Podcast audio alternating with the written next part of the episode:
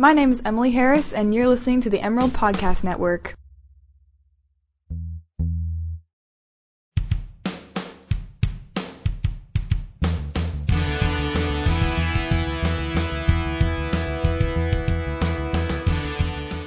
Hello and welcome to the Emerald Football Podcast. I am Jack Butler, joined by Maverick Palak Hi. and Sean Meadow. How's it going? Good. We are reporters for the Daily Emerald. We cover the football team, and that's exactly what we are here to talk about today. We'll go over the storylines of pretty much the first two games, Bowling Green and Portland State. Talk a little bit about what to expect in that San Jose State game, and I figure we'll just uh, jump right into it, into the storylines from what we've seen in the first two games, two blowouts, uh, which is to be expected given just the really you know, even Mario Cristobal admitted personnel differences and talent difference between the two teams. But I don't know about you guys, but to me, the only real big storylines uh, in terms of personnel is just the running back position. We've seen senior Tony Brooks James as kind of the guy, but behind him, probably right behind him, CJ Verdell, but then, you know, four or five guys competing for spots in, in a rotation. And Ideally, they probably want to trim that down to three, but right now it's you know Tony, C.J. Verdell, and then Travis Dye, Cyrus Habibi-Likio, Darrian Felix, and then like Taj Griffin are all trying to fight for their depth chart lives as we get into the San Jose State game, and I'd imagine they'll probably trim that down as Stanford comes to town next week. But to me, I think the big storyline is what they're going to do there, and see if Tony Brooks James can even win it even more and get more carries than he already has so far. Yeah, I think Tony Brooks James is one of those players who you know what you're going to get out of him, and that's a lot of speed. You can also see the ability of a player like CJ Verdell, who kind of has that Royce Freeman type of feel to him. I know Maverick over here, he wrote a cover story for Game Day last week on him, and he's one of those players who's now a redshirt freshman. He's had that experience of learning from last season as when he was a true freshman during his redshirt year, and now he's putting that into the field of play. I think that's a really invaluable year that he had last year to learn. And when you have a player like Tony Brooks James in front of you, that's also time to learn. So this is kind of that transition year, but you still have that carryover at least in Tony Brooks James, where he had a lot of carries last season as I guess you could say he was Oregon's number two last year. In between, he was. He had, in between Kani Benoit three. He had the he had the second most carries behind Freeman, and Yeah, Benoit had fewer carries. Mav, do you think Tony Brooks James is an every down back? Well, I- mean, I think in in this offense he is, and maybe in the SEC he wouldn't be an every down back, but in the Pac-12 I think he has the capability to be the every down back, and then C.J. Verdell's the future starting running back. But right now the presence all that really matters, and Tony Brooks James is the guy. And I I do agree with the sort of the Royce Freeman role, but uh, for C.J. Verdell, but he is not the same physical presence that Royce Freeman was. Royce Freeman was a 30-year-old grown man as a 17-year-old. Like you, you Yeah. could not bring him down. Verdell is powerful. He's probably top two most powerful runner on the team, whether it's him or Cyrus Habibi Nice. Likio. And but Tony Brooks James, I think, is the best playmaker in the running back position, and I think that's what they are looking for at this moment. Yeah, I think essentially Cyrus. We talked about Cyrus and power. I think he sort of carved himself a role as the goal line back or the, you know, third and one. And that's what Kani started off with. Right. And that's a role you want. Like if you know, even if you don't get any touches, Cyrus might be getting some touchdowns this season, even though you know you might not see him up until they get right into the goal line. But yeah, I I think CJ is probably like the thickest in most of them. But but you know, I mean, in terms of looking at running backs, I mean, Tony Brooks James isn't that big. Travis Dye isn't that big. I mean, Darrian Felix isn't that big, and I mean, Darrian Felix didn't get any touches in that Portland State game. So I think that that's kind of a sign that he might be slowly out. But then he did well against Bowling Green, so I don't really know what to make of his role this year. And then Taj Griffin, not that big. So I kind of see CJ Verdell as the guy, probably the most stereotypical every down back in this in his role, just given that he's probably I don't know what their weights are off the top of my head, but he's probably the thickest and can probably take most of the beating in between the tackles, and that's what something Oregon running backs coach Jim Mastro said is that he really wants them to stay in between the tackles, and he seemed to indicate that in years prior, you know, they were maybe not instructed, but let you know they let him bounce outside, uh, which occasionally meant some tackles for loss. But it seems like Jim Mastro said no, like let's keep it in between the tackles. And I think C.J. Verdell is the best guy for that. Yeah, well, um, based on weight, I would say Verdell 5'9", 201 is pro, eh, or Cyrus who's 6'1", 210. But Yeah. surprisingly, Travis Dye is almost 200 pounds. He's at 197 Really? at 5'8". That I don't see when I see him in person. yeah. but who knows with the the heights and weights of these players? I'm just curious what like Jim Mastro going into fall camp was thinking with this unit versus what he now has after fall camp when you get into the game situations because that's something that you know it's going to change probably your perception of these players when you come into fall camp, especially the ones that like are young, the the freshmen and the redshirt freshmen. So I'm just curious what what he would think about when it comes to the players versus now the reality of it. So that to me at least is one of those storylines that Yeah. not that big of a deal, but at the same time, when you have this much depth, you can throw so many so many different types of, running backs at a defense. You can really test the waters throughout the first quarter and then figure out what's working for you. Yeah, and that's essentially what they've done, and that's what they'll have another opportunity to do against San Jose State since they should run away with it like all the others. They should essentially be able to, without any doing any harm, be able just to rotate guys in and out. And I mean, to me, if Darrian Felix doesn't get any touches again, then we can officially cut him out of this unit in terms of what what we're going to see this year. But I don't know. I, I think I think CJ is that every down guy that they should go to. I think he and CJ, Tony Brooks James should kind of split the carries and make Cyrus that power back. But Travis Dye did have that 50 yard touchdown run, and he looked pretty. He looked way faster than I thought he'd be. I don't know about you guys. Yeah, but we'll also remember Oregon had that drive right before the end of the half, uh, with I don't know, like a minute, a little bit more than a minute left, and Travis Dye was the guy on every single or every single play, and they were obviously throwing most of those plays, but Travis was the guy they went to. It wasn't Tony, it wasn't Taj, it was Travis Dye. So they trust him in pass blocking and pass catching situations, and I think that will bode well for him. But with the rotation, I think they're still trying to figure out the rotation, mostly because how many guys were hurt up in fall camp? I remember C.J. Verdell missed some time in fall camp. There was a lot of different injuries. I think Tony Brooks James and Taj Griffin were the only two that stayed healthy the whole time. yeah, I mean, look, I mean, Mastro put it you know the right way, and that this is a good problem to have. Yeah, and it is, and especially it's a very good problem to have if someone gets hurt, because you have, you know, you still have four or five guys you might be able to call on that you know aren't going to necessarily like be negatives, right? Like they're all talented in their own way, and I think that they can all be and all are right now, you know, average to slightly above average running backs, but it's just sort of trying to figure out who's going to jump ahead of who uh, at this moment in time. But yeah, like you said, you know, if one of them gets hurt, I mean, we saw last year Tony Brooks James got hurt for a little while, and I, I think he got hurt. Did, Royce was hurt too. yeah, I mean, Royce got hurt a little bit. Like running backs, you know, you get dinged up quite easily. Obviously, it's uh, you know. Well, and- remember at the Cal game, it was Darrian Felix was the only one really healthy. Yeah, exactly. So maybe we'll see him again, and, and when everybody goes down, hopefully.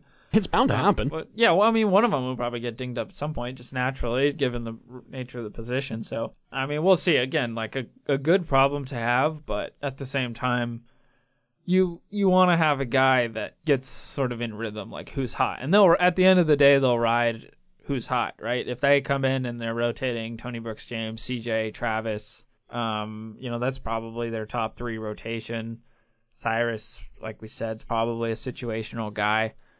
Um, but between Tony, CJ, and Travis, they'll probably just rotate whoever's hot in that given game, and you know, certainly isn't anything wrong with that. So we'll see. We'll see what happens going forward. But uh, I, I think the only other real storyline that popped up after they smacked Portland State is just sort of the lack of competition that they've played so far.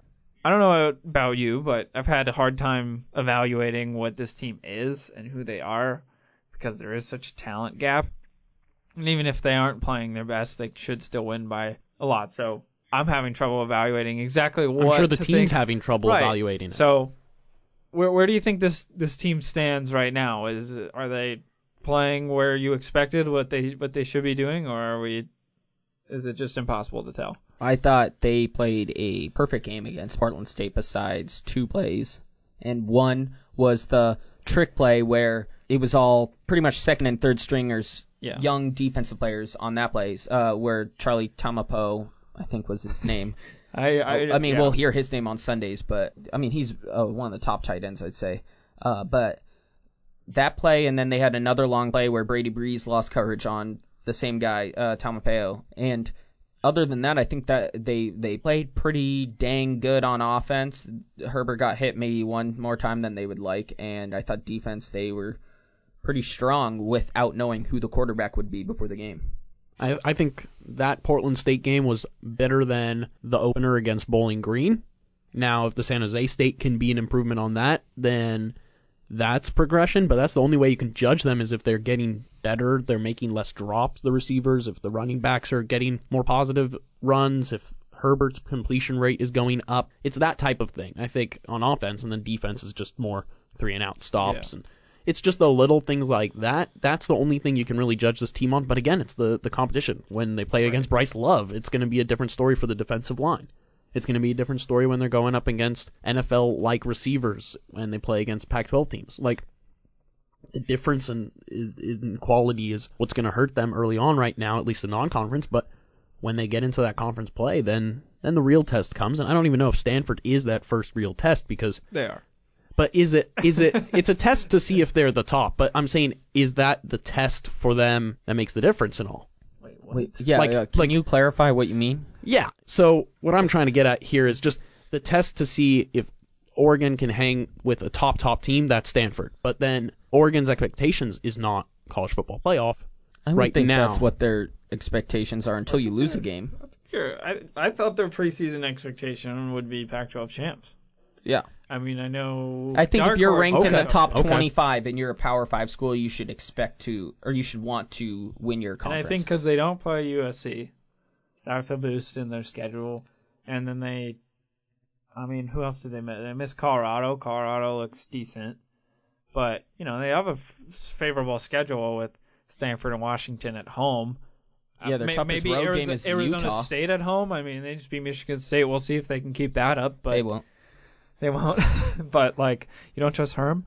No, I trust Herm with my life now after that game because I said if they if Herm won one game, I, I would trust Herm with my life, and so I do. But I don't. I don't think Arizona State will be Oregon. So so are these three non-conference or not bad non-conference non-power 5 teams is this detrimental or or is this a positive? Like is this a positive in that they get 3 games to work out the kinks I or mean, is I this it, or is this a negative cuz you know, not only is everybody outside of maybe Oregon State, who knows, maybe Arizona, geez, they've looked terrible, but you know, is everybody outside of Oregon State's better than these three uh, in the Pac-12 is better than these three teams, and or is this good or bad? Are are, are the, is it, are they going to roll into Stanford game and just be like, you know, such a drastic difference in the talent that it's going to be a negative, or is it positive because they've worked out the kinks for three games? I think it's perfect for Oregon that they're playing three lesser teams at the beginning because I think they needed that undefeated start to the season to help get people back into it after a couple lesser seasons the last couple years, Yeah, I guess. okay. Um, Washington, on the other hand, has had very successful seasons the last couple years, so they could have in Auburn to start off the season and go risky. But now with that loss, they pretty much have to go undefeated the rest of the season to have a prayer of the playoff. And Yeah, we'll see how Auburn does, but yeah, no, but like I mean, just having a loss Right. seems to hurt. Uh, two losses. I mean, we haven't seen a Pac-12. two-loss team yet make the playoff. Auburn was almost the first one last year, yeah. and so I think that Washington had the luxury to do that, but I think Oregon needed an undefeated start in order to get people back excited. Uh, obviously, there's the Autzen faithful, but I think uh, at the end of last season, Sure, in the student section, I mean, it was, I mean, still the student section isn't filling up, but at the end of last season, yeah. School hasn't started yet. yeah, it was empty. Yes, we are assuming that Oregon beats San Jose State uh, because they really should. And if they don't, that's actually quite quite alarming. Quite Would big they lose game day against Stanford if that's coming? If they lost San Jose State? Yeah. Like that would that would totally end it. I, yeah, you would think. If they lost to San Jose State, Yeah. Yeah, Dude, they wouldn't. they can't lose to San Jose State if they want to make a bowl game at all. Because if you're that bad, San, from what I've heard, okay. San Jose State is really bad. And I don't know because I haven't watched them, so I shouldn't like No. be doing that. But They I- lost to, Well, they lost to to UC FCS side UC Davis. Yeah, Uh, so- which Davis. plays Stanford this weekend. yeah, so if they lose to They San Jose Bryce State, then Loveless the season Stanford, is bad. but I mean they should kill him anyway. Yeah, what what what do we expect from this game? What do I expect from this game? I want to see the defense hold them to single digits. They haven't. They didn't hold Portland State to single digits, and they didn't hold Bowling Green to single digits. And this is a defense that's supposed to make huge jumps in year two, like Colorado did. Although I don't see that same jump because there were a lot of seniors on that Colorado defense. There are not a lot of seniors on this Oregon defense, which you know down the road looks really good, but right now we you know we don't know. We haven't like I you know it all kind of circles back to what we've been talking about this whole time, but it's really for me it's really quite hard to evaluate this defense just because they've gone against two pretty poor offenses. I mean, we know Bowling Green came out and actually scored points on them kind of right away, but they seem to just sort of that might have been a lack of focus kind of thing, but then pretty much completely shut out Portland State for the most part. But Portland State still got two touchdowns on them, so I I, I want to see this defense ideally put up a zero, but you know I mean that's hard. A lot of you know that's really hard to do. So I want to see single digits. That that will go a long way in showing that this defense has made some improvements from years before. when was the last Oregon shutout? Uh, Arizona, Uh, yeah, what year? what year was that? Twenty. 2013. 2012. That was pretty it. good. That was good, Jack. Uh, 49-0. Well, San Jose State was shut out by Last- Washington State last week, San Jose State didn't score against Wazoo. 31-0. So Oregon should be I possible because I think the Oregon should be able to defense do should be better than Washington State defense, but we'll see. We'll see what that amounts to. Okay, so you went with defense. I'll say Justin Herbert finding his receivers. There's been a lot of drop passes early on. I think, I think the receivers. uh, He's finding the receivers, just the drops. At least the players not dropping them. Like something, something really big on Justin Herbert's stat line would look really nice to give him that boost before a game like Stanford. Just the receivers to have the confidence as well because they're going to have to be big against Stanford. So just that kind of big game for Yeah. the, the the passing game for Oregon. Run up the stats, run up the Heisman stats while you are facing easy competition, so that if things Yeah. get a little tougher in the Pac-12, he's got a very large cushion. I mean, that's what most Heisman winners do. They run it up. Exactly. But I'm still stuck on this Arizona game. Like- Why? do you know no like skill players had over 100 yards like in their category? Like no running backs had over 100 rushing yards. That was an amazing Oregon defensive performance. yeah, that's insane. Nick Aliotti bringing. You know his brother is the dean of my high school. Okay, I just where are we going? I believe he was a quarterback for San Jose State. Aliotti? The brother. Oh. Well, you know who was a could be quarterback wrong. for Oregon or Yep. for San Jose State? oh, Marcus Arroyo. Oregon offensive coordinator. and he Marcus was Arroyo. that was the last time they played here, right? Was Marcus was the I think so. Yeah. They played a surprising amount of times. So, I mean, I'll have to look it up. Do you think San Jose State scores more points than Marcus Arroyo's San Jose State team put up? How many is that? I'd have. I'm looking it up. What's your guess? How many did San Jose? I mean, I don't know. That was in the 90s, 80s, 90s. Had to be 90s. Arroyo's not that old. Sorry, Arroyo. I didn't mean that. Yeah. Maybe he is. Come on. How many points? I have no clue how to look this up. It's on the game notes that they email out. to my us. goodness. I'm not on that email list. You need to get on that email list. Okay, boys. Oregon favored by 41 right now. Do they cover it? Well, hold on. Now I need to know how many points Oh God. Are on this thing. This is hey, this is now important information.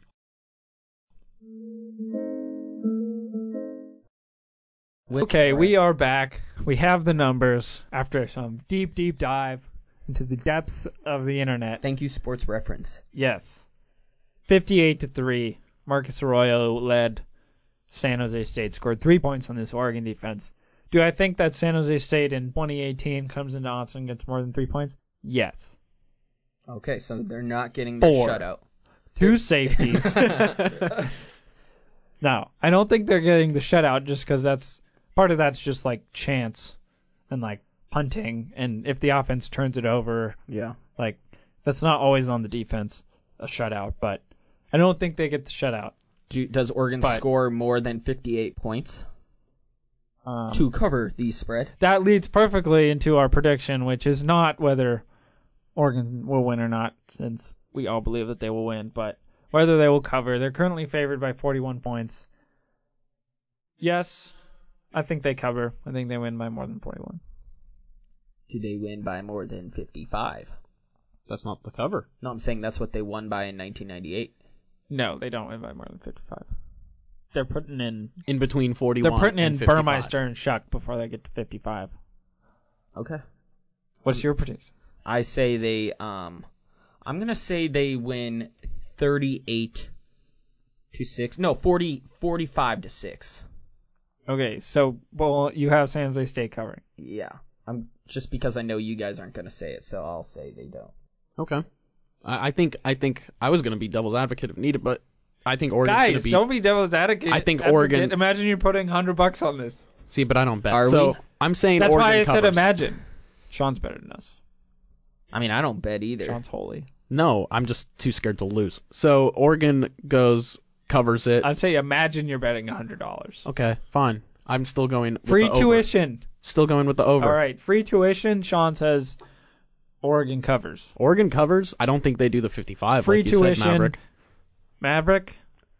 I'm going to go with they win 45 to 6 Okay, perfect. because like. I think they do exactly what you said. They're up 45 to 6 and they just put in their backups and I don't think they score. fair enough. I mean, not because they're ineffective. I think like just like why score type of type of deal, like they did against Bowling Green, or like at the end they're just like, eh, just run the clock out. Is that what happened over the headset? Hey, what should we do here? Eh. Eh. Oregon only beat UTEP by seven in 1998. I feel like that's a at UTEP. Why did they travel to UTEP? I don't know, dude. You should ask somebody who was on the team in 1997, Eight. 1998. You said 97. 1998. Well, that'll do it Win for the seven. Emerald Football Podcast this edition. Thank you very much for listening. We will be back next week to review whatever happens in the San Jose State game when Oregon wins 45 to 6 according to Maverick. But really we're going to spend most of our time previewing the Stanford game which and making signs for game day. which game day, if I had a completely uneducated guess, would be here uh, for the Stanford game because Stanford should beat uh, UC Davis and Oregon should beat San Jose State. Then it'll be a top 10 matchup. Top ten. or top 10 Stanford top 10 team versus Oregon top 20 jumps. team. Yeah, 10 spots big win, big State. huge win, huge. win. You know if they cover, that's huge. Um, but thank you for listening. Uh, we will see you next week. You can go to dailyemerald.com for more Oregon football coverage. You should check out all of our written work. Uh, I think Pick up game days outside the pick stadium. up game days outside the stadium. They're passed out.